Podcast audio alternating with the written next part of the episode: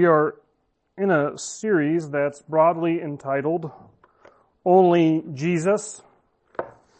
That's just because, you know, Christian cultural norms today require you to have a nice sounding title just to go through books of the Bible. Uh, we are going through the book of Galatians. If you want to be turning to chapter 2, uh, if you pick up a Pew Bible, it is page. Now you can see how fast I turn to books of the Bible.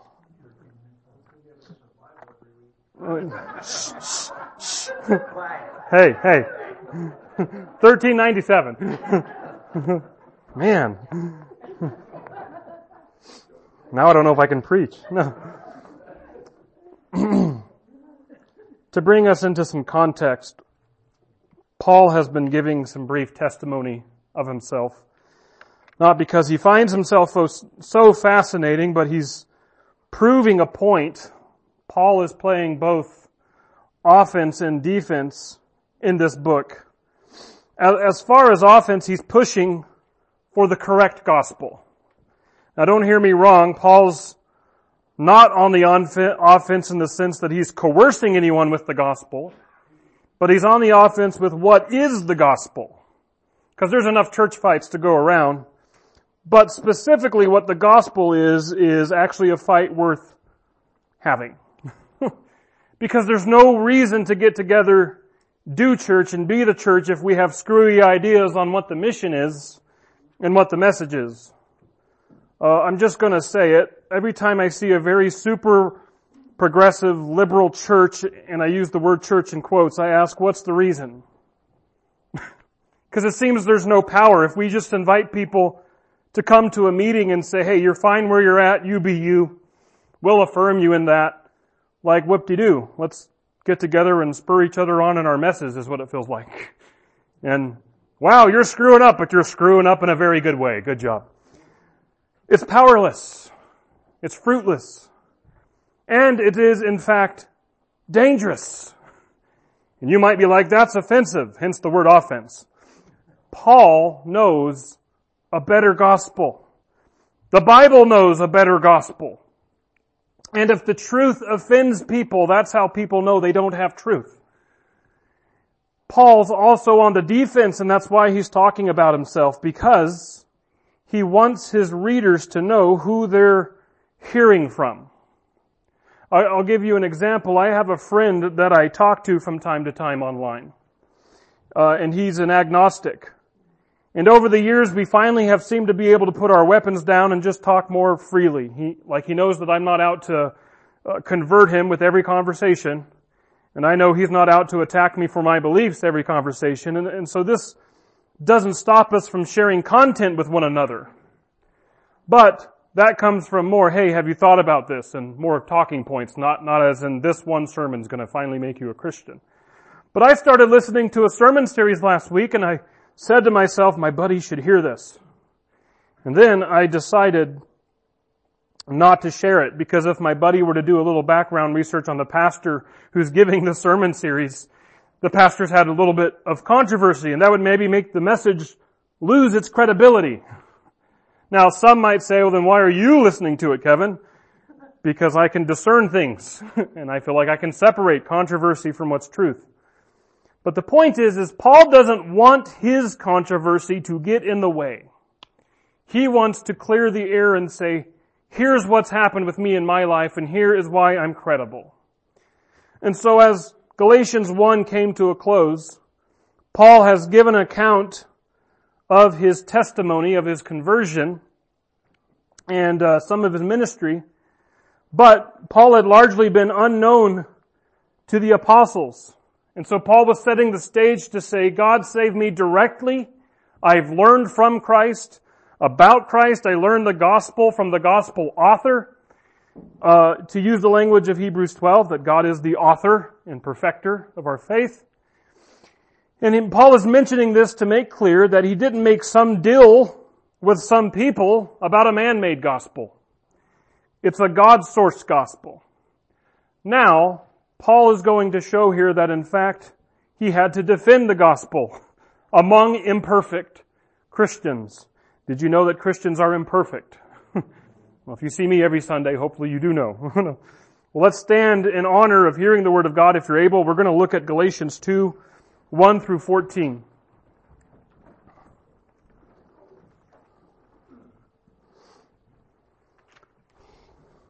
Paul says, after the events of Galatians 1, Fourteen years later, I went up again to Jerusalem, accompanied by Barnabas. I took Titus along also. I went in response to a revelation and set before them the gospel that I preach among the Gentiles.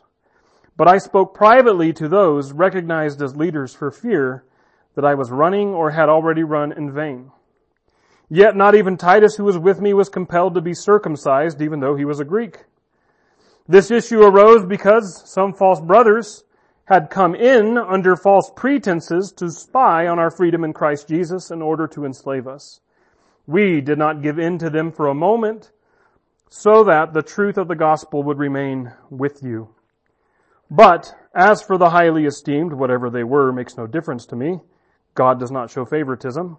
Those leaders added nothing to me.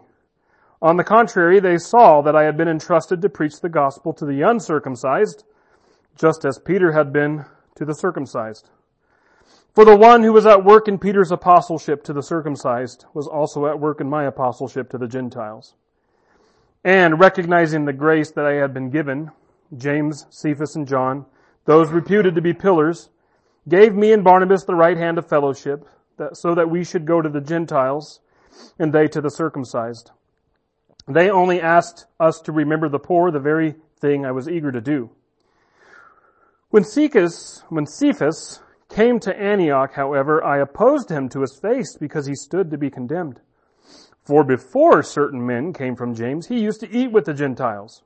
But when they arrived, he began to draw back and separate himself for fear of those in the circumcision group. The other Jews joined him in his hypocrisy, so that by their hypocrisy even Barnabas was led astray. When I saw that they were not walking in line with the truth of the gospel, I said to Cephas in front of them all, If you, who are a Jew, live like a Gentile and not like a Jew, how can you compel the Gentiles to live like Jews? Let's pray. Father, um, we are in many ways removed from this debate and culture. Some of these words make us scratch our heads. Some of us ask, what's the big idea? Some of us feel like we're looking at an old marriage fight or something. But we pray that you would open up our eyes and minds to understand the importance of this. Father, that your word is weighty, it's authoritative, that whatever you wish to convict us on, to encourage us, to comfort us from these words that we would receive wholeheartedly. We ask, Holy Spirit, that you would be willing to speak to us, that you would move me out of the way, Father, help us to have the grace and the Spirit to respond. We ask this in Jesus' name. Amen. You may be seated. A few weeks ago, I made mention of the fact that pastors are people too. That you and I, believe it or not, we put our clothes on the same way every day. You and I both need food to survive. You and I are both paying $5 for gas every day now, sadly. Um, you and I have stressors. You and I have problems. You and I sin. And we shouldn't. You and I have to sometimes fight to remain in our Bibles and walking on the road with Jesus to Jesus. I remember whenever I became a youth pastor at Valley View Church of the Nazarene, I had moved from this status of 18 year old, uh, graduated from high school to literally 18 year old for about a month when I started uh, turning 19 in October of 2019, no, 20, 2009, there we go, when I had begun youth pastoring at the Nazarene Church. 2008, not that it's important. Um, my mentor said that he would help me out as and he was the pastor of the church and I was youth pastor, so I wasn't flying super solo, but he was also there likely to make sure I wasn't preaching heresy. uh, I, I, know some of you wish he were still here now to do that, but in any case, as youth pastor, uh, I began to see the garbage side of ministry. uh, I began to see that that like there are problems and problem children and odd situations and miscommunication at any workplace, so that whenever you're, you're entering this place of responsibility at church in a more leadership sense, you begin to encounter similar problems. Now I'm a firm believer that church is and should be differently than just your average run-of-the-mill business, but sometimes there are some organizational necessities that seem to just demand similar structures. And so when I became the youth pastor, I started having some situations.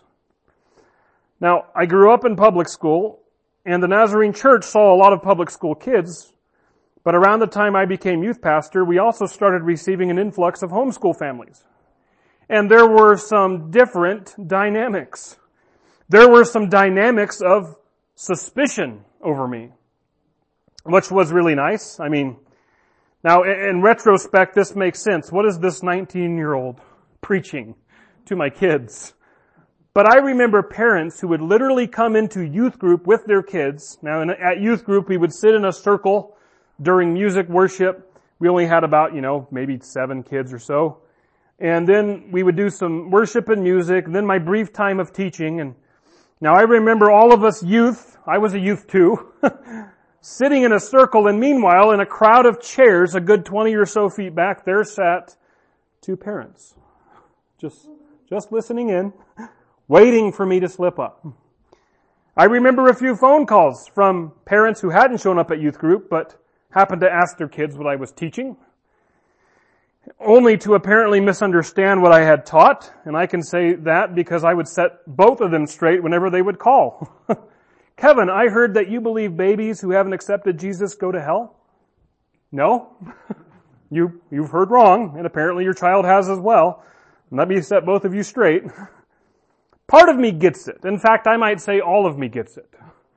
Even so, it never makes it nice and, and warm, inviting, and promising and comfortable for the schmuck like youth pastor Kevin, right?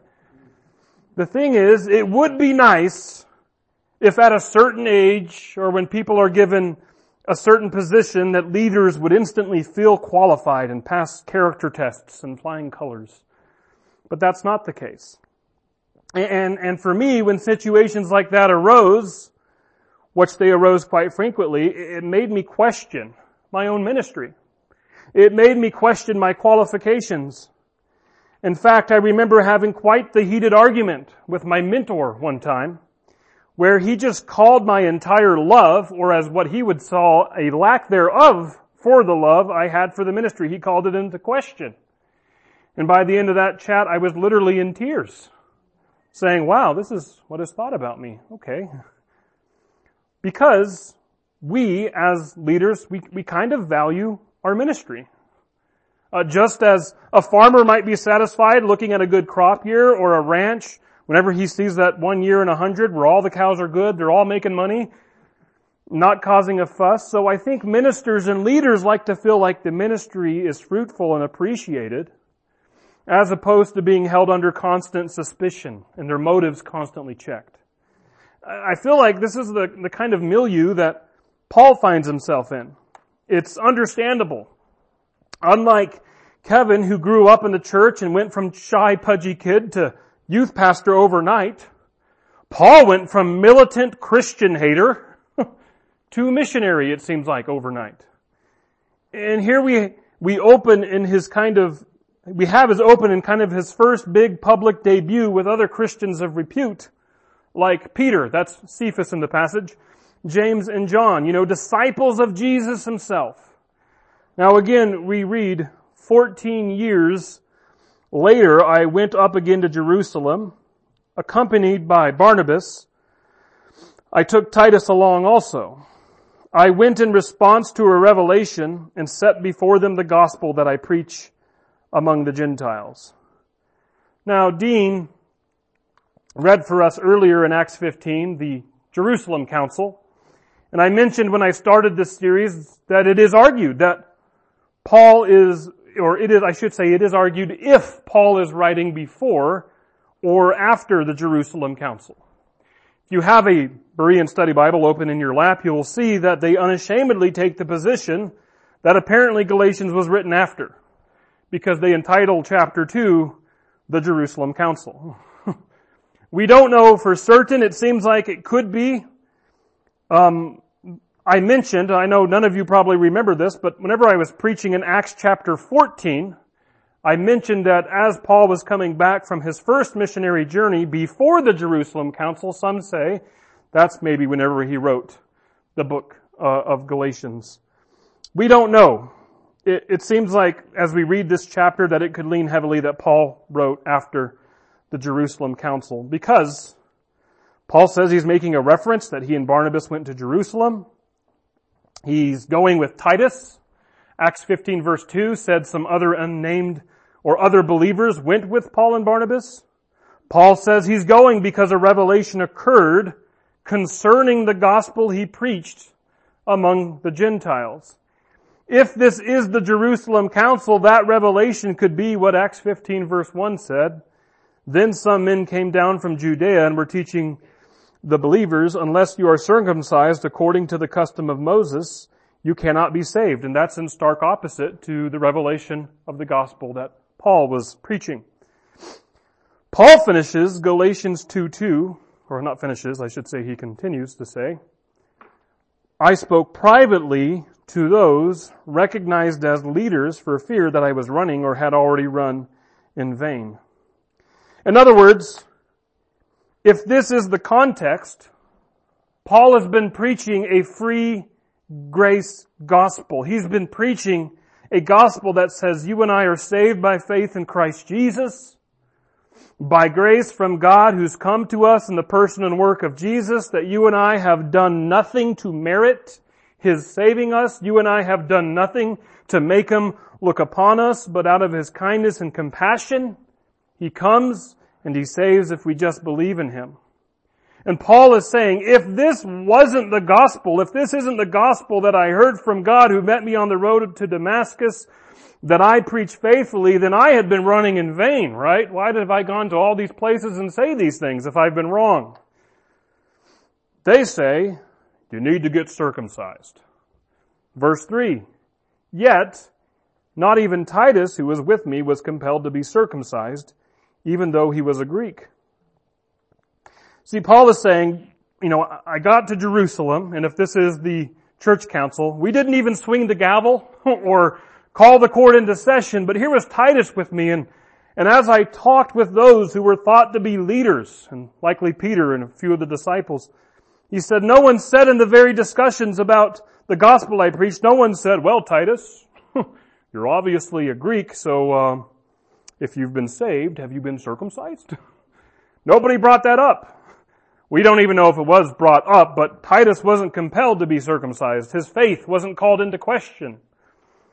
Now, again, if this is the Jerusalem Council, Paul's perspective on what Acts 15.1 stated, that is, men trying to convince others to be circumcised, listen to how Paul sees this. Verse 4. This issue arose because some false brothers had come in under false pretenses to spy on our freedom in Christ Jesus in order to enslave us. That's a little weighty. now, I want you to hear the gravity of Paul's words. Paul, a Jew, saying this about the law. And whether or not this is the Jerusalem Council, it's likely about the circumcision, circumcision issue, if you look at Galatians 5.12. But Paul says these are false brothers and they have false pretenses. That means their motivations are not holy. Their motivations are not humble. They're not good. This word spy only happens once in the New Testament and I'll give you one guess as to where. Right here. Okay. Just seeing if you're listening. Some word studies would say that entailed within the meaning of this Greek word is to intently look at something, especially to inflict harm or damage. Or another explanation would say to view something closely in order to spy out and plot against. Do you see that Paul pulls no punches and he's presenting a dichotomy here. He's saying, here is Christ, His gospel, His freedom and grace found in Him. And then here are the enemies, false brothers, preaching a false gospel with intent to enslave opponents, enemies. Now, whether Judaizing false brothers know this about themselves or not, that, that whenever they try and impose the law on other believers, they are acting against Christ. Jesus is an enemy in this way of thinking. They were spying on our freedom in Christ Jesus. In other words, they were casing the place. They were casing the freedom, looking at where to destroy it. The very freedom found in Christ Jesus, enemies to Christ. Kevin, that's kind of harsh. We'll take it up with Paul later. He says, we did not give in to them for a moment so that the truth of the gospel would remain with you. See, people came in and said, you need to be circumcised to be saved. That's how God's people have done it since Abraham. There's no need to change it now, so be circumcised. And Paul's saying, you know, that teaching was filtered out and thrown in the trash. It never saw the light of day because it's false, it's not needed, it's destructive. It comes from enemies of Christ. This sort of jacked up, Christ robbing teaching still exists today. It still persists. Anytime when the focus is taken off Christ, it's not helpful. It's not meant to help. It's not meant to assist believers in any way. Hear it this way. If a doctor told you, here's a pill, take this pill and you will never get cancer forever. And you took it. And that's all the doctor said. But then somebody else came along and say, now, did the doctor tell you about the special juice that you need to drink once a week? That pill won't work without the special juice. Well, you would start thinking, well, cancer is going to get me anyways. Holy cow. But Where have I been? Where's the special juice? And then you would start to doubt the doctor. That's the point. Doubting the doctor. Anytime a church or a teacher diminishes the cross of Christ and says, now have you been attending church? Because if not, suspect your salvation. Anytime a church or a teacher says, have you been attending church and really considering Saturdays as holy and special because, you know, those Christians who don't follow the fifth commandment are suspect. They're not preaching the whole story. Anytime a church or a teacher says, if you've been eating bacon, pork, or ham, you're blatantly breaking God's commandments and holy cow or holy pig, are you even saved? That's bogus. It's jacked up. That's from the enemy. You can rest in Christ, in Christ alone. We just sang it. You can rest in Christ. Now, sure, we'll talk about the bacon, Christian view of the Sabbath, church attendance, where that fits in in the New Covenant gospel later in this series, but for now, while jacked up false brothers are telling Gentiles in Galatia to get circumcised to make sure they're saved, Paul says, I, I brought a full blooded Greek. That's a Gentile. Anybody not Jewish. Titus, before the very disciples of Jesus and his not being circumcised was never an issue. Verse 6. But as for the highly esteemed, Paul's still talking about his more private meeting with the leaders and the disciples, Peter, James, and John. He says, but as for the highly esteemed, whatever they were makes no difference to me. God does not show favoritism. So Paul is Quaker. He believes in the priesthood of all believers. the equality of all people. He's no respecter of classes. He says, those leaders added nothing to me, or the New American Standard Bible would say those leaders contributed nothing to me. Paul's not taking a slide at them. He's not saying, little help they were. No, rather in the context, Paul's been talking about his own testimony, the gospel he received, and what he's saying is that they didn't need to fix my theology. They agreed. We, he, they were, we were on the same page. They didn't need to add anything to my theology. Rather, the same Christ who met Paul on the road to Damascus and saved him and commissioned him is the same Christ who walked the earth for three and a half so years with all these other leaders. And they both received and preach the same gospel because it's the same gospel that came from the same God. Paul says, on the contrary, they saw that I had been entrusted to preach the gospel to the uncircumcised just as Peter had been to the circumcised, that's the Jews. For the one, that is God or Christ Jesus, who was at work in Peter's apostleship to the circumcised was also at work in my apostleship to the Gentiles.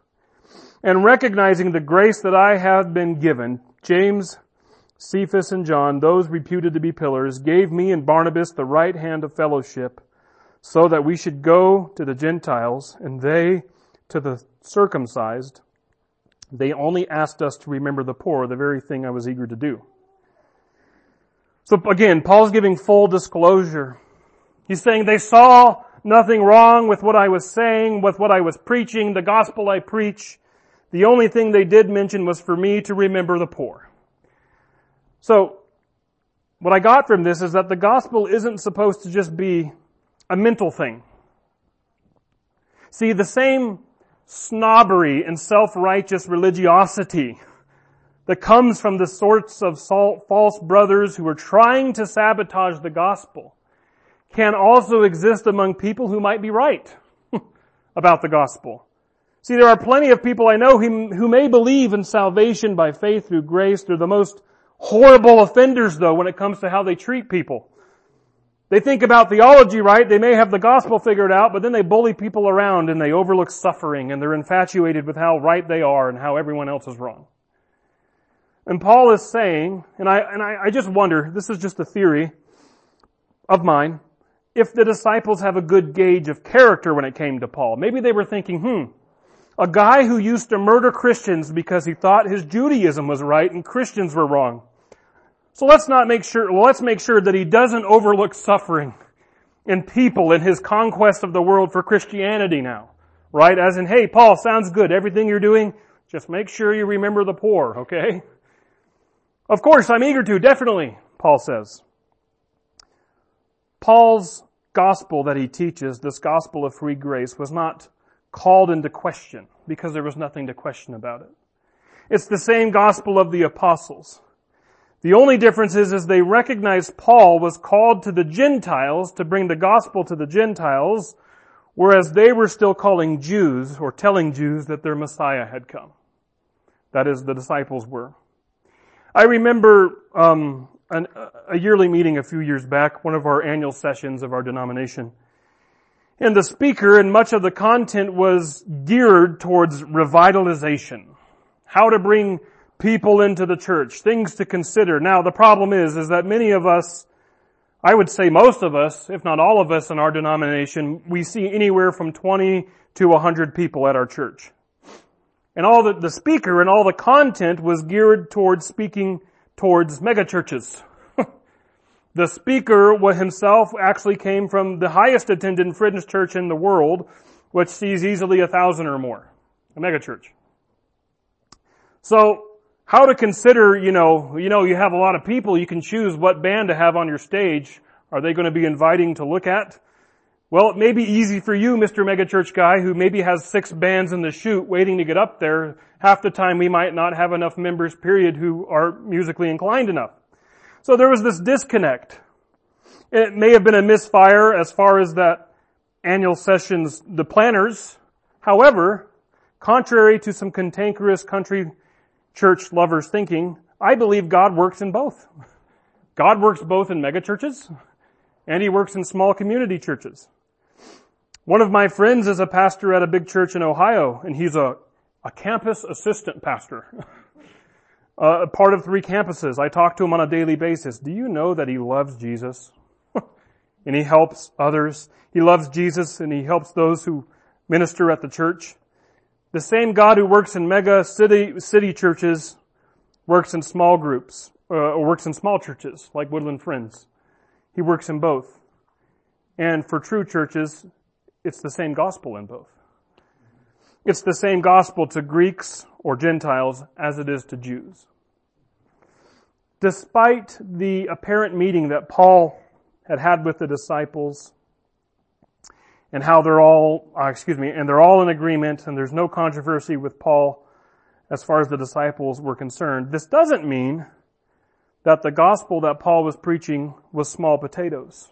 The gospel, the true gospel as preached by Jesus, the disciples, and Paul got almost all of those first apostles, including Jesus himself, executed, hung. The apostle John was burnt alive and he survived it.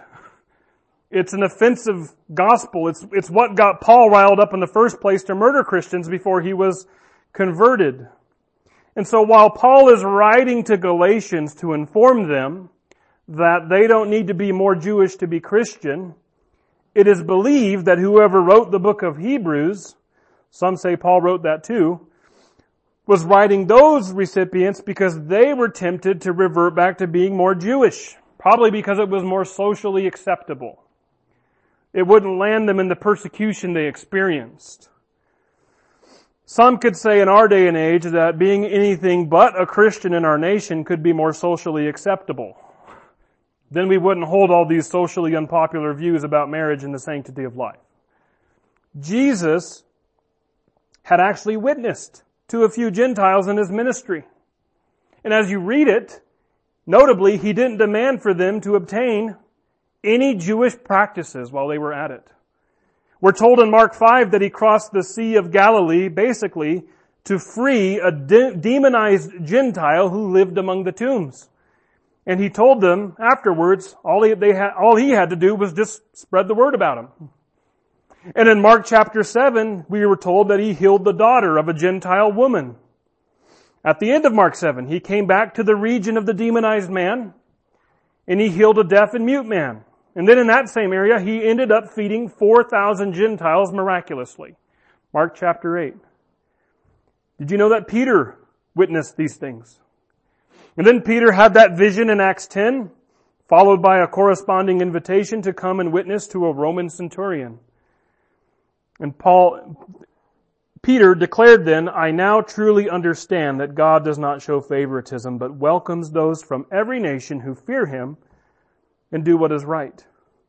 Then he witnessed the Holy Spirit fall on Cornelius and his household.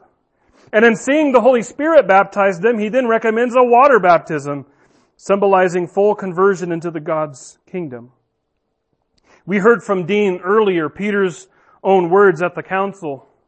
God, who knows the heart, showed his approval by giving the Holy Spirit to them just as he did to us. He made no distinction between us and them, for he cleansed their hearts by faith. Now, Peter seems to be talking to, as Dean emphasized, and I want to emphasize too, believers who think that they should be circumcised. Now then, why do you test God by placing on the necks of the disciples a yoke that neither we nor our fathers have been able to bear? On the contrary, we believe it is through the grace of the Lord Jesus that we are saved, just as they are. Now, I built up all this background about Peter because now we get to hear of a time where Peter shrunk back from his own convictions. We read in Galatians 2:11 when Cephas, now I said this last week, but if you don't know, Cephas is Aramaic for rock. Peter is the Greek term for rock, and rock is the nickname that uh, Jesus gave to a man named Simon. Came to Antioch. However, says Paul, I opposed him to his face because he stood to be condemned. In the early church, as we've been going through the book of Acts, we talk about, you can talk about megachurches. central locations of the church as far as Acts is concerned seems to be Jerusalem, Antioch, which is where Peter is going, and then later on Ephesus. And right after Antioch is planted, we saw the church send people up to Antioch, likely because they're saying, oh, here's a big church in Gentile land. What are they doing up there? They sent Barnabas up there. Barnabas went over to Tarsus, which is in this area, to get Paul and Barnabas and Paul kind of co-pastored at Antioch. But eventually Peter comes up there and Paul says, for before certain men came from James, he, Peter, used to eat with the Gentiles. But when they arrived, he began to draw back and separate himself for fear of those in the circumcision group. The other Jews joined him in his hypocrisy so that by their hypocrisy even Barnabas was led astray. Now, I want to notice, I want to note something. I, I, feel like, and I could be wrong, but I feel like Paul is talking about two groups of people in, in, Galatians 2. So there seems to be, if we note back in verse 4, false brothers, basically enemies of Christ. Then separately, there seems to be what Paul might call the circumcision group here. If I'm reading Paul correctly, these aren't necessarily the same people. Because on one hand, we have people who were infiltrating Gentile churches and pressuring Gentiles to get circumcised and follow the law. But on the other side, we have, in my estimation, perhaps a less militant and less hostile group. Nevertheless, a group that still believes circumcision and the law play a higher role in the believer's life. Some have suggested that this circumcision group, as Paul calls it, could be a Jewish thinking that as for the Jews that are saved, just the Jews, not the Gentiles, maybe they should continue their Jewish tradition and law while also resting in the grace of Jesus. Now this isn't altogether unheard of. See, in the book of Acts, maybe you remember as we were going through it, Paul himself says, I need to get home in time for the Jewish Passover. Or I need to, I need to fulfill this vow that I started. Things like that. It could be that some Jewish Christians, for reasons of long-standing tradition, they just weren't ready to finish everything in their Jewish upbringing when they came to Christ. Uh, this is fine. Paul writes in places like Romans 14. He says, hey, some are weak in faith. Some say one day is important in the week. Others say every day is important. Some say, don't eat these foods. Others say, eat whatever you want and thank God for it. I get it. And Paul says, these are opinions. Just be fully convinced in your own mind. Paul says in 1 Corinthians 9, rather unashamedly and bluntly, I'll be like a Jew to win the Jews. I'll be like a Gentile to win the Gentiles. He says, I'll let go of freedoms if it helps in bringing people to faith. I'm about the gospel, not about my freedoms. But what Paul doesn't like is the odor emanating from Peter here and his stinky hypocrisy. Now I can imagine Peter shows up to Antioch. Yay, Gentiles! Just like Cornelius did back in my day, coming to Jesus, let's party. I can go for some bacon. Do you have any bacon? And Peter is getting used to this Christian new covenant thing, this sharing the table with Gentiles, loving on Gentiles and newfound freedom. He can actually do some Gentile things until James's disciples show up for, from Jerusalem. Now the way that Paul writes, I don't think James was with them, but his disciples show up. You know, there's this interesting episode in the book of Acts, and we haven't come to it yet in our series there, but Paul shows up to Jerusalem and James demands Paul to do a few things to convince others that he, Paul, is not preaching a gospel that says you can forsake the law of Moses. And it feels like Paul is openly preaching that people can, in a big way, forsake the law of Moses. Now we'll, we'll get to that episode and explore it when we get there, but it seems that James, now this James is not the James as in James and John, sons of thunder. This is likely James, half-brother of Jesus and the author of the letter of James. Apparently James carried with him this kind of air of Jewish custom, Jewish retention. Likely this middle ground that ethnic Jews ought to maintain some more Jewishness than the Gentile. And this is seen as you study the Jerusalem Council because James's words are such that he's not going to impose super Jewish laws on the Gentiles. You can see that in Acts 15, 19, and 20. But as for the Jews himself, such as Paul and Peter and Barnabas, he might, and I want you to hear this word might, theoretical, James, might have this influence and this belief. You were born Jewish, you accepted the Jewish Messiah, you probably need to remain Jewish. Now, bottom line, this doesn't seem to be a belief of Paul's, or so it appears to me. So does this mean that the Bible contradicts itself? Well, we never get an outright explanation of James saying or stating what are his beliefs about these things in the scriptures. And I don't know if you know this, but James and Paul are real people. and all of this really happened. And the early Christians had to deal with this old covenant going and this new covenant coming in. We get subtle hints of James's attitude in the book of Acts and right here in Galatians. But what do we get very clearly in the scripture? And what does Peter call Paul's words in 2 Peter 3:16? He calls it scripture. We get Paul's clear explanation of a gospel of grace, and we see that more clearly as we go along in Galatians. but I'm sure you might want to finish our sermon someday. So, we see that James's people arrive and the quote circumcision party, and some people argue if that's a real designation or Paul's personal designation. I'm to I'm to incline to think it was the latter, but I have no bets in the matter.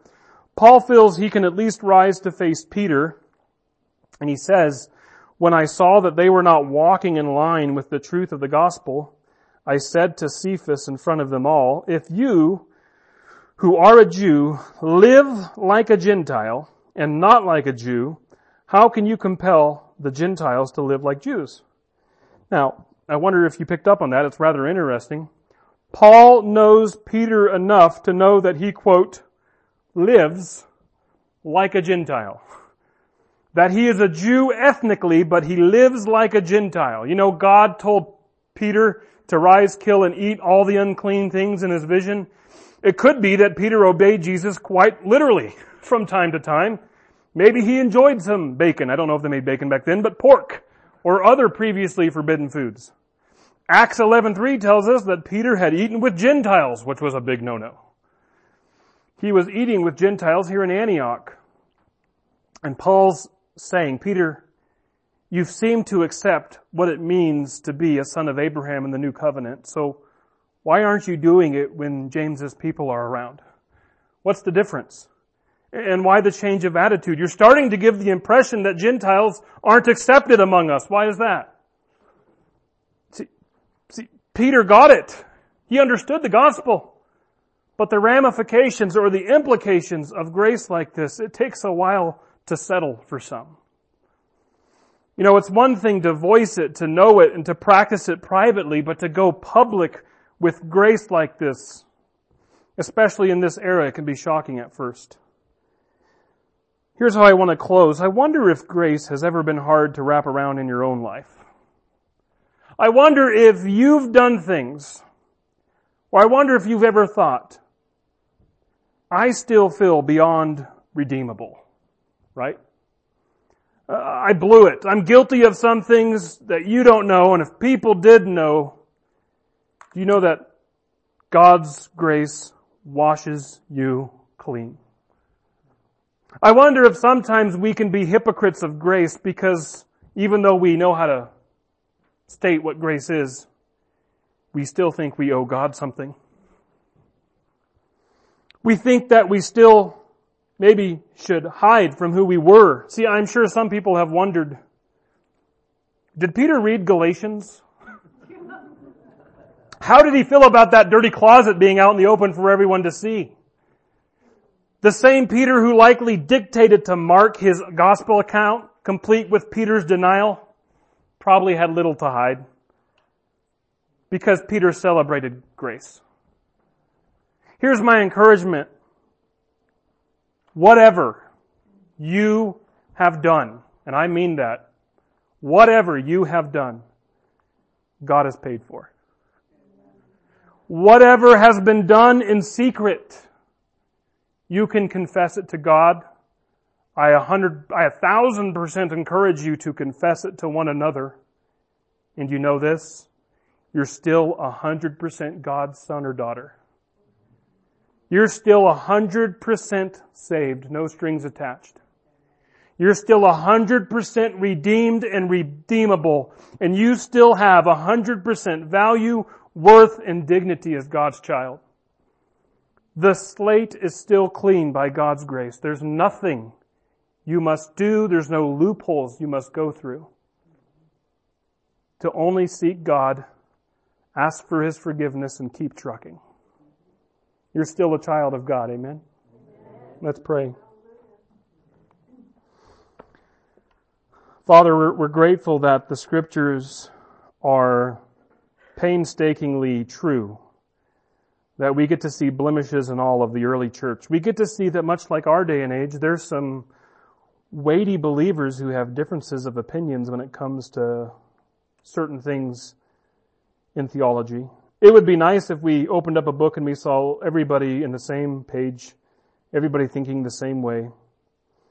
What's important is that they did think the same way about the most important thing, and that is your son Jesus. Who he was, what he did, and the grace he brings whenever he dies for our sins. Thank you that he rose again, that we too have hope to die to our sins and rise again. Thank you that we see towers of the early church like Peter blow it, but then still move on. Uh, Father, we've been there. Maybe we're there too often, but help us to take hope that there's even grace for hypocrites. There's grace for those of us who have been believers for a long time, but we blew it again. Help us to ex- receive your forgiveness. Help us to know that mm, you're not putting a probation on us. you're not saying, well, you're 70% saved now. Good luck. Father, that we're always 100% saved.